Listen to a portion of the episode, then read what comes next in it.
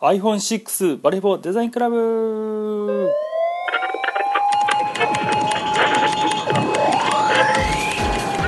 はい、どうも、始まりましたバレフォーデザインクラブ。ちょっとですね、いつもより、遅れての放送になってしまいました。いつも木曜か金曜か、土曜日かそこら辺に収録してるんですけども、今日は祝日ですね、9月15日に収録してるんですけども、ちょっとですね、いろいろと週末バタバタしてたのもあり、ちょっと送らせていただきました。また、ちゃんとね、木曜か金曜か土曜日かに、ちゃんと収録していきたいなと思ってるんですけども、ですね、これこの前というかちょっと前ですね、隣の iPhone6 ついに出てですね、非常に話題になっております。サイズが2サイズ、ありますよね。でキャリア的には、ドコモ au ソフトバンク全部から、出るという発表が今出てますけども、どういうあれですかね、もう結構戦いに多分なってるんですよね。3社がもうね、かたくなにドコモが前は出さなかったのに、そこを出してくるということは多分ね、しょうがね、もうこれはね入れんと、売り上げがやばいってことで多分入れてると思うんですけども、周りでも結構買ってる人がいて、非常にね、買ってるというか予約ですねしてる人がいて、すごいっていう話はよく聞きますけども、僕的にはですね、それももちろんね、話題としてはすごいです。だけどやっぱApple Watch がこの出るんですよね、時計型のやつ。僕はそっちの方がやっぱりすごく興味があってですね、やっぱApple が本気出した時の新コンテンツというか新デバイスはですね、毎回革命を起こすっていうですね、ことが約束されてるので、iPad しかりね、何ですか MacBook Air しかり、外れを出さないっていう、実は昔結構外れを出してるのは出してるんですけど、それはうまくこう黒歴史としてすんなり消えていった話ではあるんですけど、非常にですね、今Apple のホームページ見ながら喋ってるんですけど、いやー素晴らしいですね。デザインといい、何から何まで本当に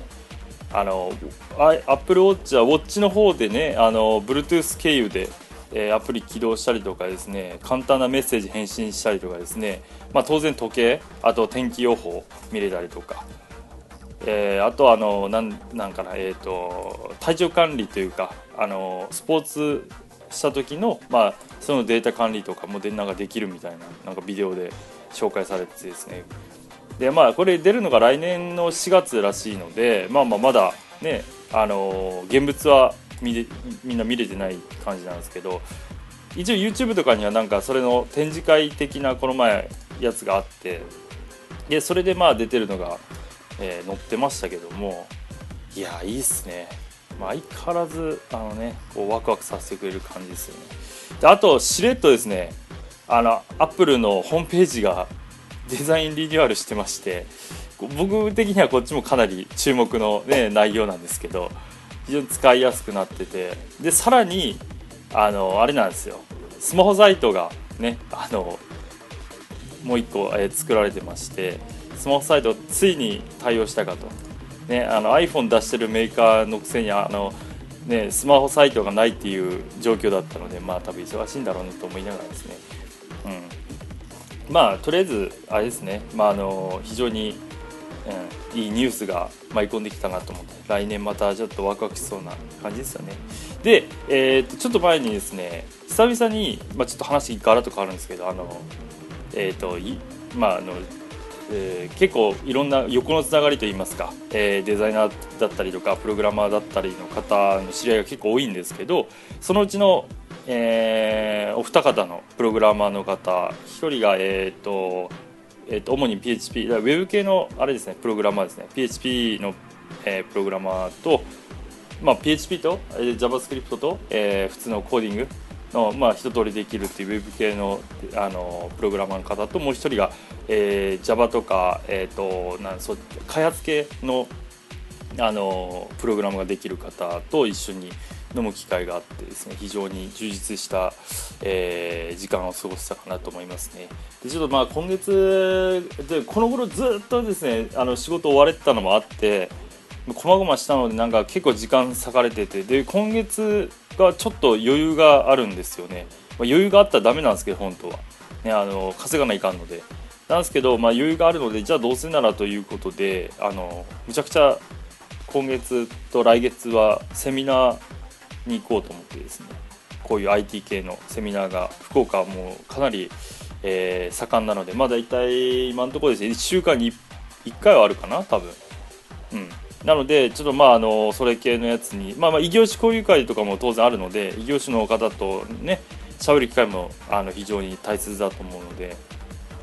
意外とですねこういう広告系のまあ、どこのね、商売であっても広告が必要なのでそういったので困ってらっしゃる方もいらっしゃるのが結構あるので、まあ、そういったのところでまあ出会いがあったりも当然して、あとは勉強ですよね一番大事なのは。経営の勉強だったりとか、あとは普通の、IT 系のまあプログラムだったりアプリ開発だったりとかの勉強をするのが目的でちょっと行こうと思ってですね、まだちょっと幅をいろいろと広げたいところもあるので。まあ、ネイティブ環境じゃない、例えば HTML5 だったりとかフラッシュからの、アプリ開発とか例えばでそういう風にいけばですね結構エアで動いたりするので、今強いですよね実は。なのでそういったのをちょっと勉強しに行こうかななんて今思ってですね予約をいっぱい取ってる感じです。なのでまたちょっとセミナー行ってね面白いことがあったりすればちょっとまた話そうと思いますのでね、ちょっと、交互期待ということで今週も、もう2本入れてますんで、また話したいと思います。ではでは。Katakata no Nihongo desu imazen. Kakani akitai no desu ga wakaring muscut. Konosaki no okinakaban no takoro desuka. Thank you very much. その目印の看板作りました。紙、ウェブ、映像の使いプラントデザイン。洗練されたデザイン。常識を凌駕する企画。すべてのクリエイターよ、ここに集え。Dino。deino.jp。はい、どうも、後半でございます。今週はですね、先週ね、話した、Photoshop の歴史についての、続きを喋りたいなと思います。前まではねちょっと時間がなかったんで先週めちゃめちゃ追って急ぎながら喋ったんですけども、今回は Photoshop の CS 以降のことを話したいなと思います。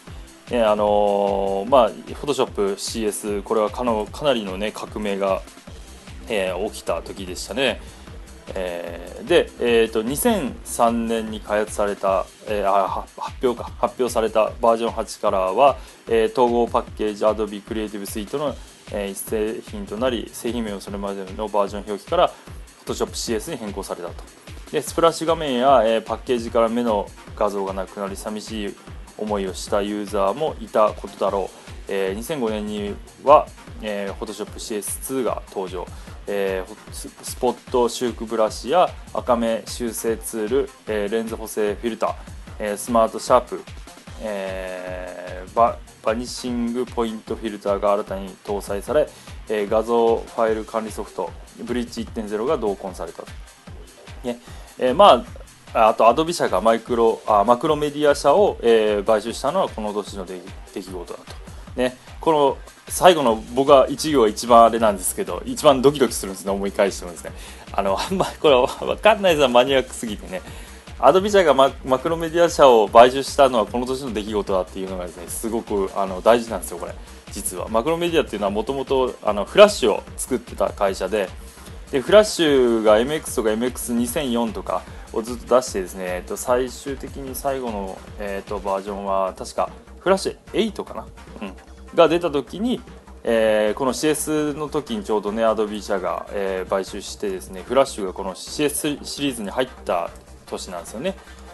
非常に僕の中では重要な年です。で、Photoshop の話をしてるので、これはちょっと来週話したいと思います。ね、フラッシュについてはちょっと、フラッシュすごい思い入れがあるのでですね、ちょっと今回Photoshop のことで、とりあえず CS になってから、スプラッシュ画面がなんか鳥の羽みたいなデザインになったりとかしてですね、すごいなんかスタイリッシュになったなと思って、あとは Bridge っていう、ね、ファイル管理ソフトが、ついてきたということですよね。うん、この CS と CS3 のCS2 かの間っていうのは2年しか経ってなくてですね、非常になんかポンポンと出て、CS いろいろと、バグじゃないけどいろいろ使い勝手悪いところもあってですね、それが変わったりして、非常に、どれを買えばいいんだみたいなのがあった年ではありますね、これね。で次 Photoshop、CS3、2007年に登場した、Photoshop CS3 は2種類。1つは CS2 の後継となる Photoshop CS3、 もう1つは、建築、エンジニアリング、医療、科学分野向け機能を加えた Photoshop CS3 Extended。Photoshop CS3 ではインテルベースのマッキントッシュをネイティブサポートしたほか、クイック、選択ツールや境界線を調整などの機能を搭載。Photoshop CS3 Extended は、Photoshop CS3 全機能に加え 3D 関連機能や測定、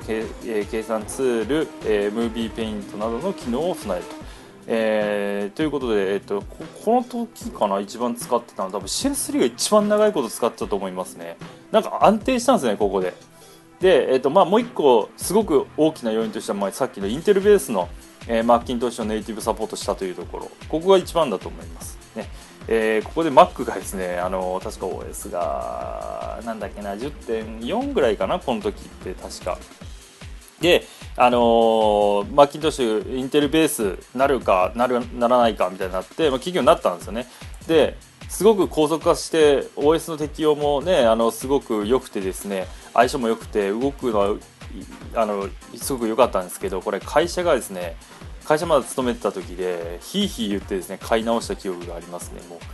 もうだって全部動かなくなるんですもんね、これ。ソフトも OS もOS10.4 か5だったと思うんですけど、それ入れ直すのも結局インテルベースの、その Mac しか動きませんよと、マイナス 全部切り捨てられたので、大変な思いをしたというのを覚えています、ね。ここ CS3 が一番思い入れがありますね。うん、で次、CS、次は4ですね。CS4、この時は、ですね、2008年出ました、調整パネル、マスクパネル、パンとズーム、よりスムースなパンとズームね、であと流れるような、キャンバスの回転、なんか GPU を使用したと。で共通の、共通のインターフェース、これはちょっと違いますね。コンテンツに応じての拡大縮小ね。でこれ CS4 もエクステンデッドっていうのが出て、いろいろと、ここからかなり分野によっての使い分けができていくということですね。で次 CS5 ね、これ2010年出ました。で混合ブラシ、パペットワープ、コンテンツに応じたのり、ね。でこれがやっぱり僕的には一番あれですね、ピンときたところですかね。 CS5 コンテンツに応じたのり、これ革命だと僕は勝手に思ったやつで、今までってスポイトで取らないと、こう細かいところのごまかしが効かなくて、スポイトというかあれですね、なんだっけ、スポイトじゃなくてなんだっけ、スプレーじゃなくて、とりあえず、そこの部分の、部分のエリアを、判定して、そこから吸い取って、同じデザインというか同じパターンで他の場所を塗ることができたというのがこのバージョンですね。ちょっと時間がなくなってきましたね。CS6、コンテンツに応じた移動パッチ、ね。これは基本的に、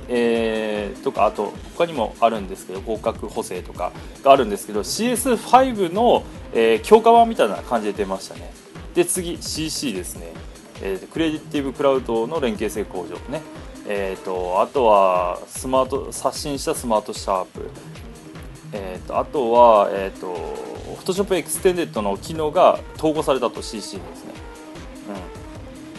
これは CC 今使ってるので分かるんですけど、すごく使いやすくなってますね、全体的に。であとはまあ CSS 属性のコピーとか手ブレ補正とか、